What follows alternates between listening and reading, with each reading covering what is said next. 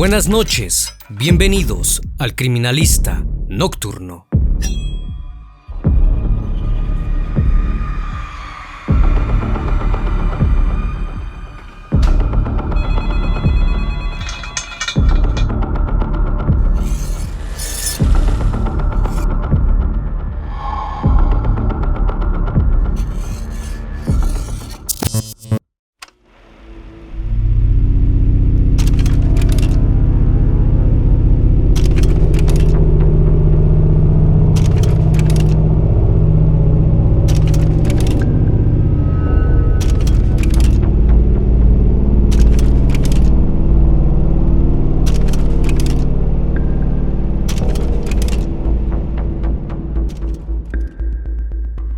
Alemania 1976. Un modus operandi distinto en cada caso. Diferentes ubicaciones.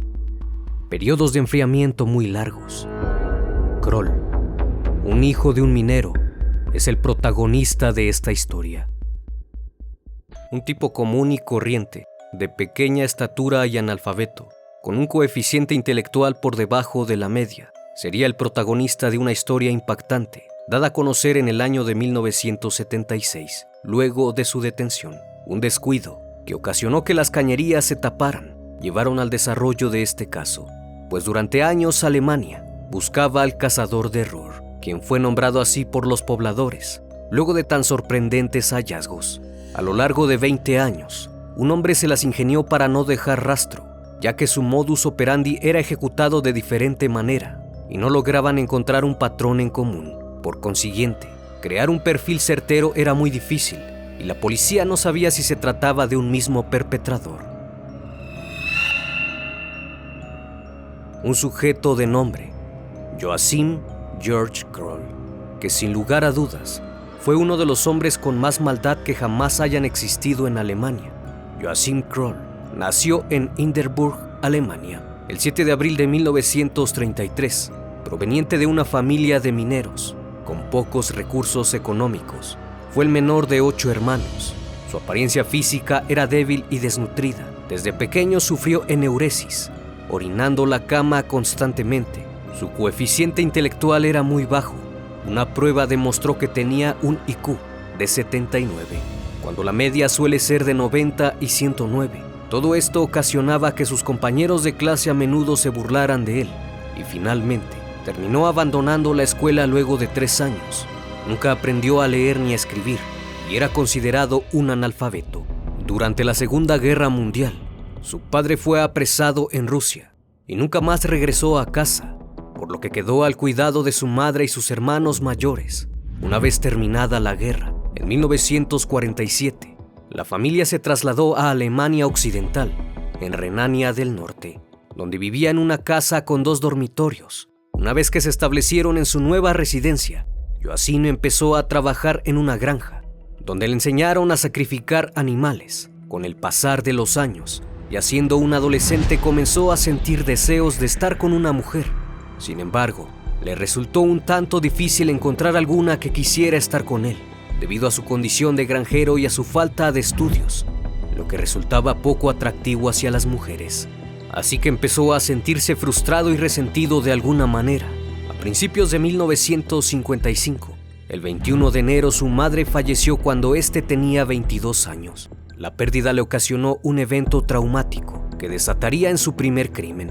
Solo tres semanas después de la pérdida de su progenitora, el día 8 de febrero, una chica de 19 años llamada Irmark Strain se encontraba paseando por una carretera rural Llevaba un abrigo verde y una mochila. Caminaba muy deprisa por el lugar.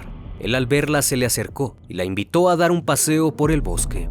Ella se negó de inmediato, así que la tomó por el brazo y la intentó besar. Ella luchó para librarse de él, pero le tapó la boca y la arrastró hasta un granero que se encontraba por el camino. Una vez ahí la apuñaló en el cuello con una navaja plegable y comenzó a abusar de ella. Como se percató de que aún estaba con vida, continuó apuñalándola para cerciorarse de no dejar cabos sueltos, la tomó por el cuello hasta que dejó de respirar. En 1956 volvió a atacar en un poblado cercano en Krichel, esta vez a una menor de 12 años, llamada Erika Sutler, a quien abordó de la misma forma que la anterior y posteriormente acabó con su vida. Dos años después, Joachim se trasladó a Disburgo para trabajar como limpiador de baños públicos en el distrito de Lar. Desde aquí viajaba a pueblos cercanos en busca de víctimas, principalmente a zonas boscosas y más aisladas. Pero no fue hasta el 16 de junio de 1959 que se le presenta una nueva oportunidad de atacar.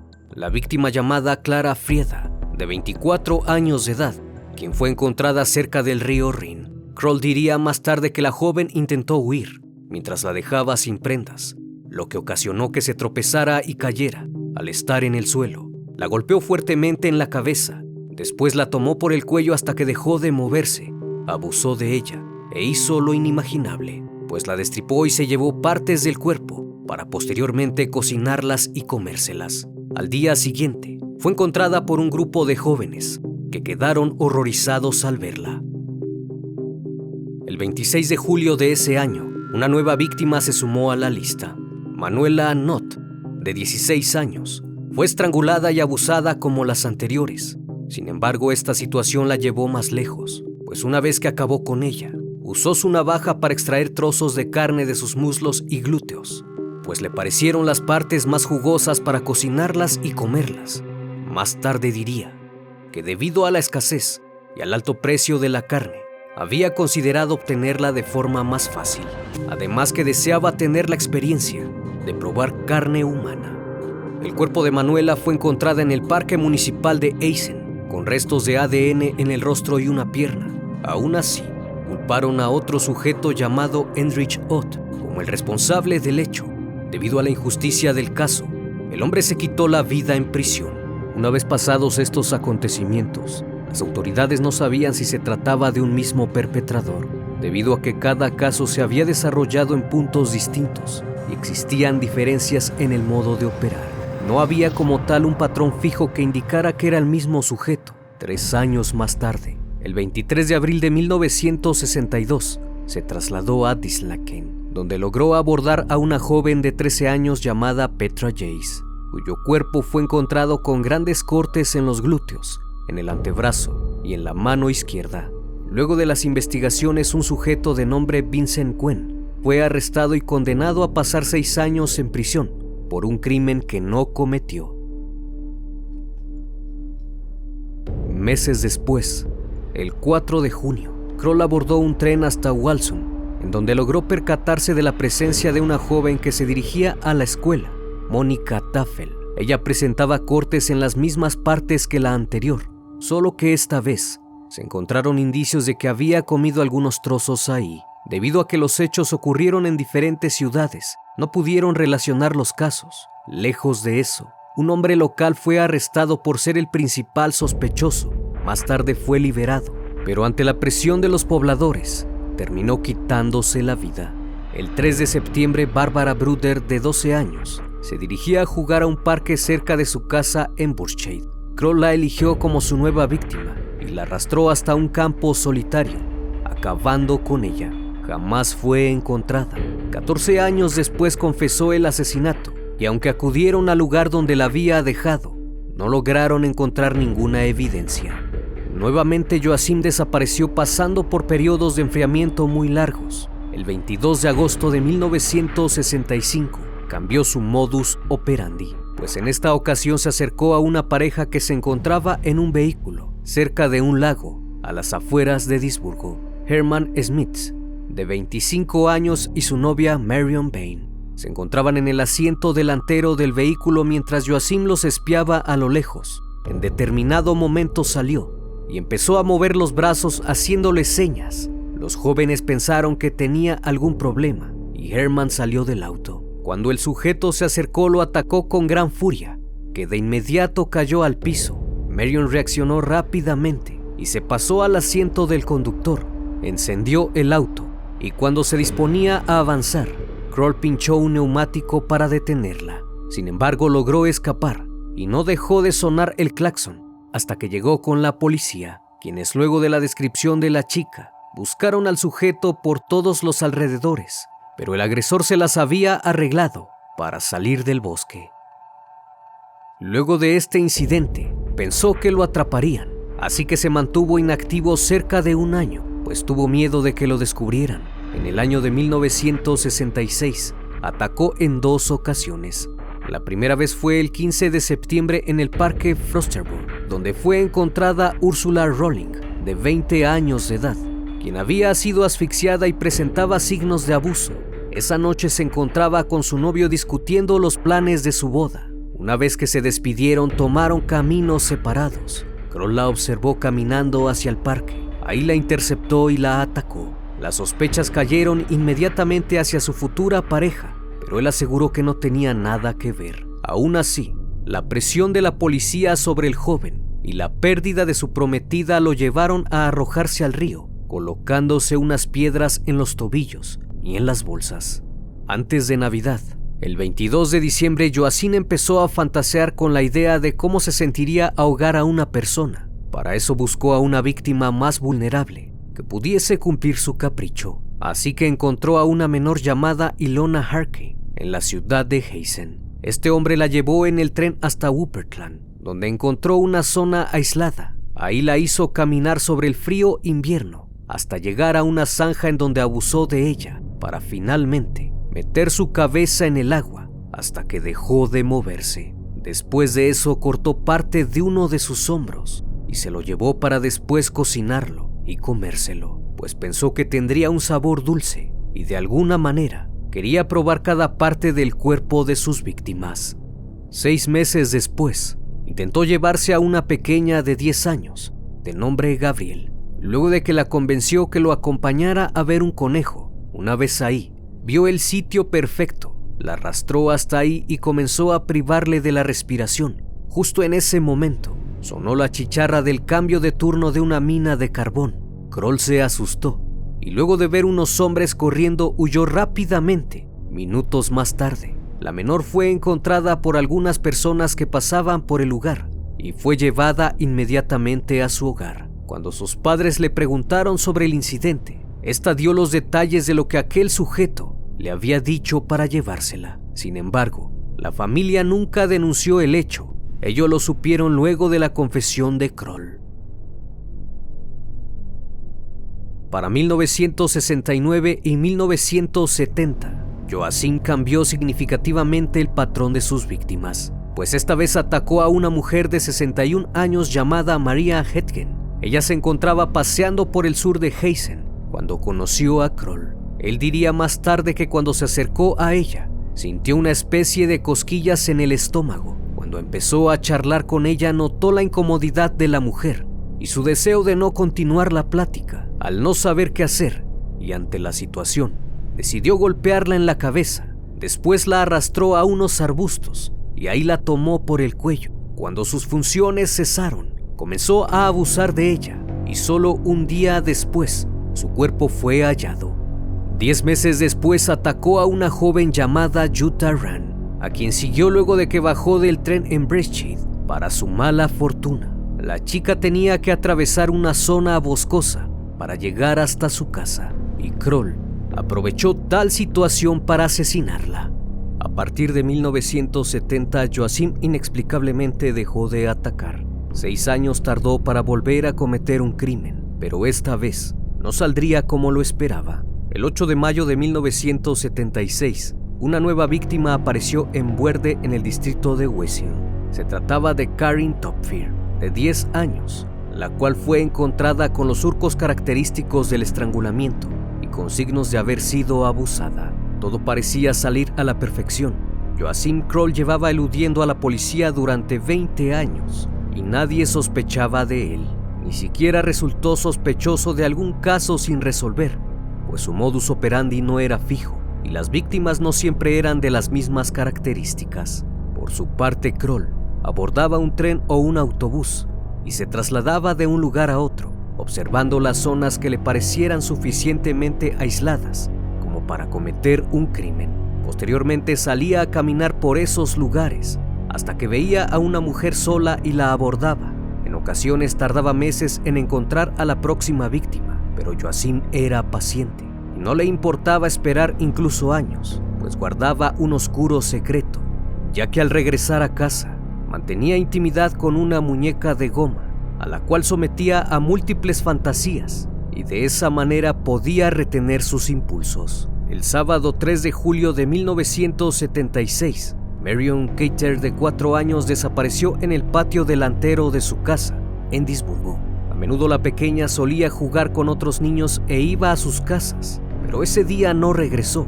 Ambos padres la buscaron por todo el vecindario y luego de no encontrarla acudieron a la policía.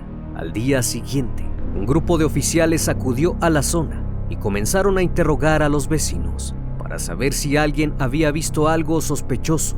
Al no tener alguna información certera, los oficiales fueron puerta por puerta para sondear la zona. En un instante apareció un sujeto para informar a la policía de que algo sospechoso se encontraba en el retrete de su edificio.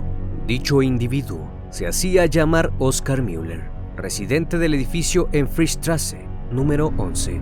Él relató a la policía que cuando se disponía a usar el baño, se encontró con su vecino Joachim Kroll en el pasillo, quien le advirtió que el baño estaba atascado y que no debía usarlo. Al preguntarle de qué, él respondió que estaba lleno de vísceras. Müller pensó que se trataba de una broma, pero cuando vio el inodoro, observó que el agua estaba roja y un olor extraño provenía del fondo.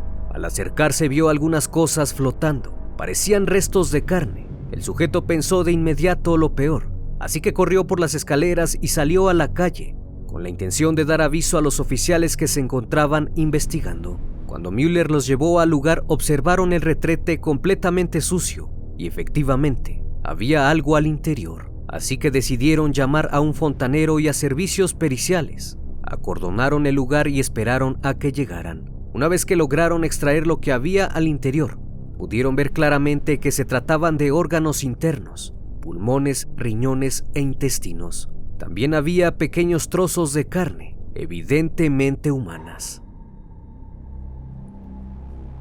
Oscar Müller le dijo a la policía que un vecino conocido como tío Joachim le informó sobre el hallazgo. Así que tras el descubrimiento, los policías acudieron al apartamento de Kroll y ahí le cuestionaron sobre el contenido del inodoro. Él comentó que había preparado conejo y que había arrojado las vísceras al retrete, pues tenía la intención de deshacerse de ellas, jalando de la cadena, pero al final se atascó. Cuando los investigadores le solicitaron el acceso a su casa, se podía percibir el olor del guiso el cual se estaba cocinando a fuego lento, pero les permitió registrar su apartamento el cual constaba de tres habitaciones. Lo peor estaba por venir. Cuando se dirigieron a la cocina, le pidieron que abriera la olla. En ese instante quedaron horrorizados, ya que al interior se lograba ver una mano pequeña y algunos trozos de carne, junto con algunas verduras. Al inspeccionar más a detalle, pudieron encontrar en el refrigerador más partes de un cuerpo. Algunos trozos estaban bien empaquetados y cuando la policía lo cuestionó sobre eso, les dijo que estaba almacenada para su posterior consumo.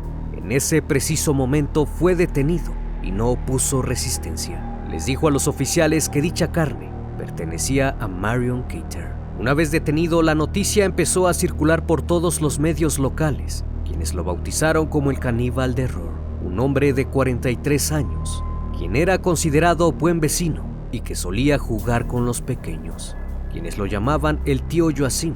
En un principio admitió su crimen, pero luego de unos días decidió revelar que no era su primera víctima y que él era el temido cazador de error. Admitió que la razón de que empezara a comer carne humana únicamente fue por capricho, y con el tiempo descubrió que le gustaba, además que de esta manera podía ahorrarse dinero ya que la carne era muy cara. Kroll colaboró arduamente con la policía en la reconstrucción de los hechos. Los llevó hasta los lugares de los asesinatos, en donde mostró a los investigadores cómo atraía y atacaba a sus víctimas. No se mostraba arrepentido, por el contrario, parecía que una parte de él lo disfrutaba. La precisión de sus confesiones era aterradora, ya que recordaba cada detalle con sumo placer. El juicio en su contra comenzó el 4 de octubre de 1979 en Saldisburgo. Mientras se encontraba detenido, sus abogados propusieron que se sometiera a un procedimiento quirúrgico para curar sus impulsos. Y de esta manera Kroll pensó que saldría de la cárcel. Si bien no era muy inteligente, nunca se le consideró mentalmente insano, ya que los psiquiatras determinaron que estaba apto para ser juzgado, a pesar de haber confesado 13 crímenes y un intento de asesinato, solo fue condenado por 8, ya que muchas pruebas no servían de mucho debido al tiempo transcurrido. Finalmente, en abril de 1982, recibió nueve sentencias y fue condenado a cadena perpetua que cumpliría en la prisión de Rimbach. El primero de julio de 1991, Joachim Kroll falleció a sus 58 años de un ataque al corazón. Como siempre, estimado público, fue un placer estar con ustedes esta noche. Si es la primera vez que visitas el canal, sé bienvenido. Y si es de tu agrado, te invito a suscribirte. Espero que sigan pasando un excelente día y estén de lo mejor. Esto es El Criminalista Nocturno. Hasta la próxima emisión.